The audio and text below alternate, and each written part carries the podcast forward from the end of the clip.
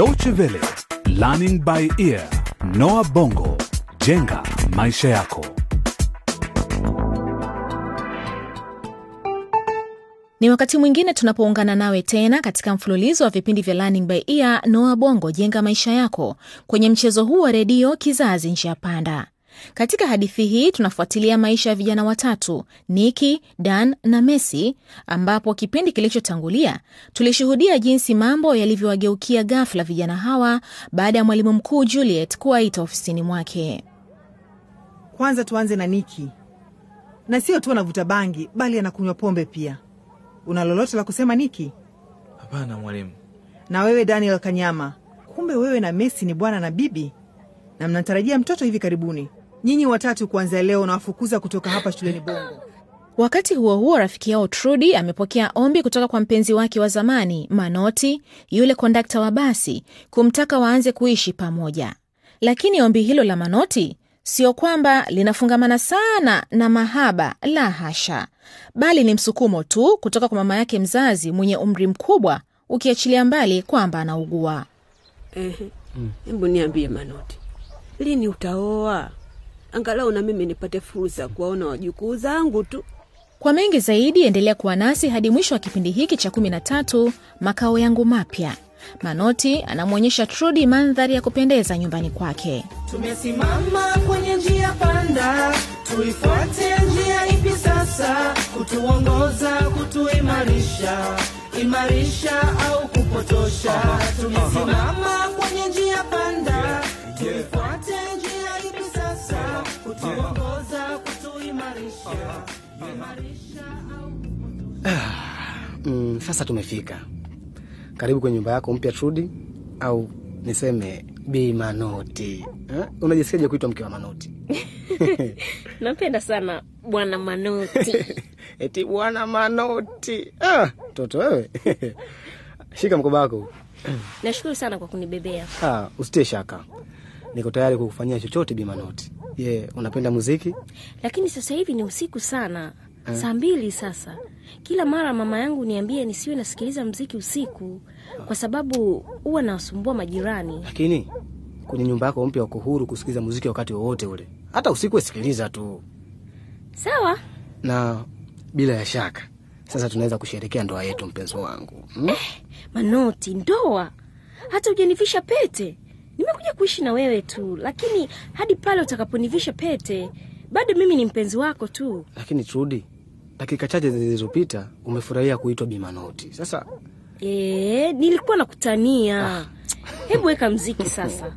wewe acha mambo yako, unajua wewe. Ah, kwa mapenzi yako tu mke wangu, mimi hoi. Manoti, Nini? usiniite hivyo.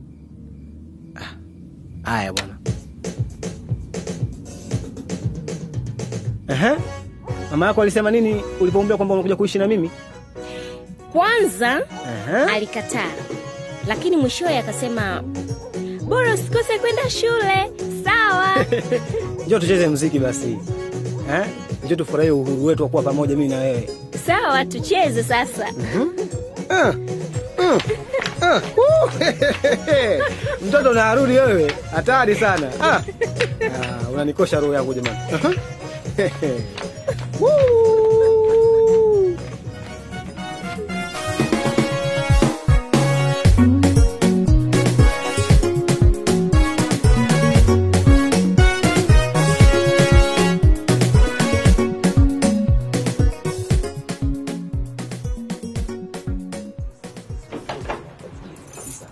Niki, ni wewe? Shikamoo mama. Usiniamkie mimi. Unatoka wapi usiku huu? Samani mama, basi lilichelewa. Basi gani? Nakuuliza basi gani? Basi la shule. Usijaribu kunidanganya we kijana, hujawahi kuchelewa jinsi hii. Unadhani sina habari kwamba umefukuzwa shule? Umebeba nini kwenye mkoba wako? Dawa za kulevya? Nijibu, umebeba nini? Hamna kitu mama. Niki, umeniaibisha sana. Sasa kila mmoja kijijini gumzo ni kuhusu mtoto wa bwana na bibi Jumbe, kwamba ni mlevi wa dawa za kulevya. Ikiwa hayo ndio maisha unataka kuishi, basi ni sawa, endelea, na wala sitajisumbua kukagua mkoba wako. Nimejaribu kila niwezalo, lakini wapi, nimechoka na uongo wako. Niondokee mbele yangu mimi.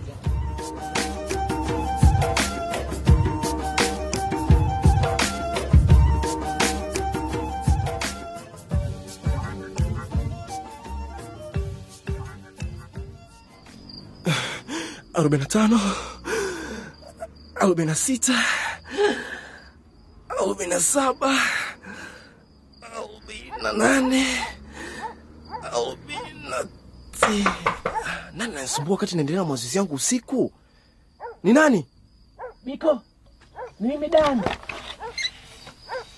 dani unafanya nini hapa usiku? Biko, tafadhali nifungulie. Kabla mwalimu kama lazima hajanikuta hapa. Sawa subiri nitakusaidia. Nisikilize. Weruka juu na mi nitakuvuta. Sawa? Sawa sawa, moja, mbili, tatu. wewe ni mzito kuliko nilivyodhania. Unafanya nini hapa? Nilifikiri tayari umeshafika nchini kwenu. Sina pesa na wabangu hataki kupokea simu, sijui nifanyeje. lakini kwa nini unakuondoka kabla ya kujua unakwenda wapi? Mwalimu Juliet ainipa muda wa saa mbili tu kuondoka hapa shuleni. Sikuwa na jinsi.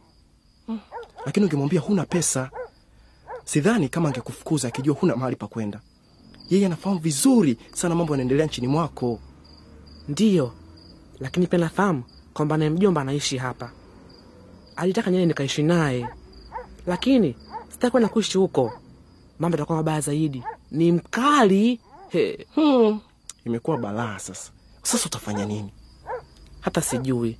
Nahitaji msaada wako Biko. tayari unaelewa hali yangu ya kifedha ndugu yangu. Siwezi kukununulia tiketi ya ndege kurudi nyumbani kwenu. Mi siwezi. Si hivyo, nahitaji tu mahali pa kuishi kwa muda. Hadi nikizungumza na baba. ni sawa dani. Unaweza kuishi hapa na mimi lakini bora tuwe makini. Sawa? Sawa, watu wasijue uko hapa. Sitaki kujitia mashakani kabisa. Sijui tumeelewana ndiyo, tumeelewana. na begi lako liko wapi Nimelifunika kwenye kabati katika uwanja wa ndege. oh sawa kwa hiyo umeamua tuvaliane na nguo sio eh? Ndiyo bwana.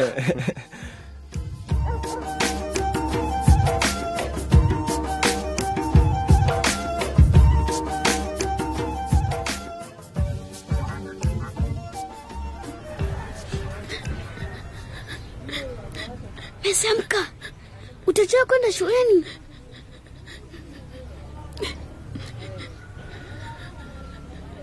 Messi, kwani unalia? Hapana Kadu, nadhani naanza kushikwa na homa. Au pia umeambukizwa ugonjwa wa kifua kikuu kama Banda? Hapana Kadu, niko sawa, sina kifua kikuu. Mimi, wewe na mama tuko salama kabisa, usio na wasiwasi eh? Na pia Banda atapona hivi karibuni akiendelea kunywa dawa, ndivyo daktari alivyosema. Amepata nafuu sasa? Hakuwa kikoa wakati tulipomtembelea hospitalini. lakini bado hajapona kabisa. Banda anahitajika kunywa dawa kwa muda wa miezi sita ijayo. Ni hadi amalize kunywa dawa. Akiacha kunywa, huenda ugonjwa ukamrudia tena. Ndakisha anakunywa tembe kumi kila siku. Ah, ah, Hapana Kadu, usifanye hivyo.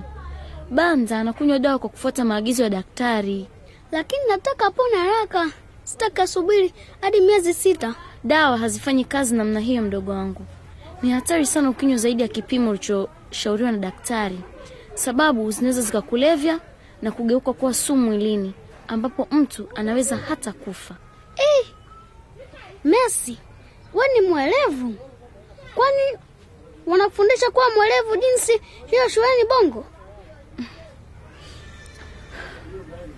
Huwezi kufundishwa kuwa mwerevu, ni kipaji cha kuzaliwa. Mtu anajifunza mambo mapya shuleni, lakini si kuwa mwerevu. Wakati mama atapopata pesa, mimi na Banda tutaenda shule ili tuwe welevu kama wewe. Kadu, Misi, bado huko hapa? Nilidhani tayari umekwisha kwenda shule. Hmm? Nisaidie kutoa ndoo hii ya maji kichwani.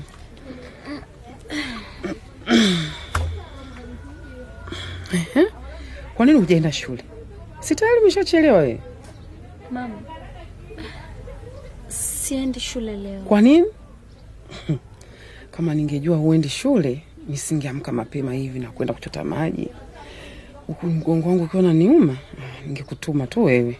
Mama, sitarudi shule tena. Sasa umekuwa mwelevu wa kutosha, umepata elimu ya kutosha. Eti kwa nini? Si ni wewe uliniambia elimu ni muhimu. Hebu vaa nguo zako haraka sana. Sitaki mtoto wangu ateseke jinsi nilivyoteseka kwa sababu eti nilikosa elimu.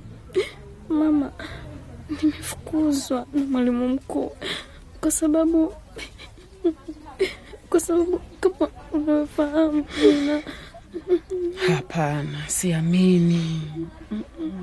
Mama, kufukuza shule ni nini?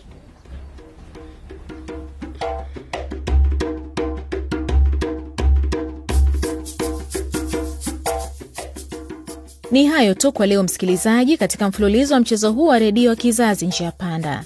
Messi alitaka sana kusoma, lakini sasa kwa bahati mbaya masomo yake yamekatizwa ghafla. Je, maisha yake yatakuwaje bila ya kwenda shule? Na je, Manoti na Trudi maisha yao yatakuwaje wanapoanza kuishi pamoja katika makazi yao mapya? Dan hawezi kurudi nyumbani Laboria kutokana na vita vinavyoendelea nchini humo, na hali hii imeathiri maisha ya watu wengi sana nchini humo. Anita mchumba wake Dan bado yuko nchini Laboria, hivyo usikose kuungana nasi tena katika kipindi kitakachofuata ili ufahamu mengi zaidi kwenye mfululizo wa mchezo huu. Pia ukipenda kukisikiliza tena kipindi hiki, tembelea mtandao wetu wa internet dw.de mkwaju lbe, na ukiwa na maoni usisite kuyatuma kupitia ukurasa wetu wa Facebook. Hadi wakati mwingine, kwa heri kwa sasa.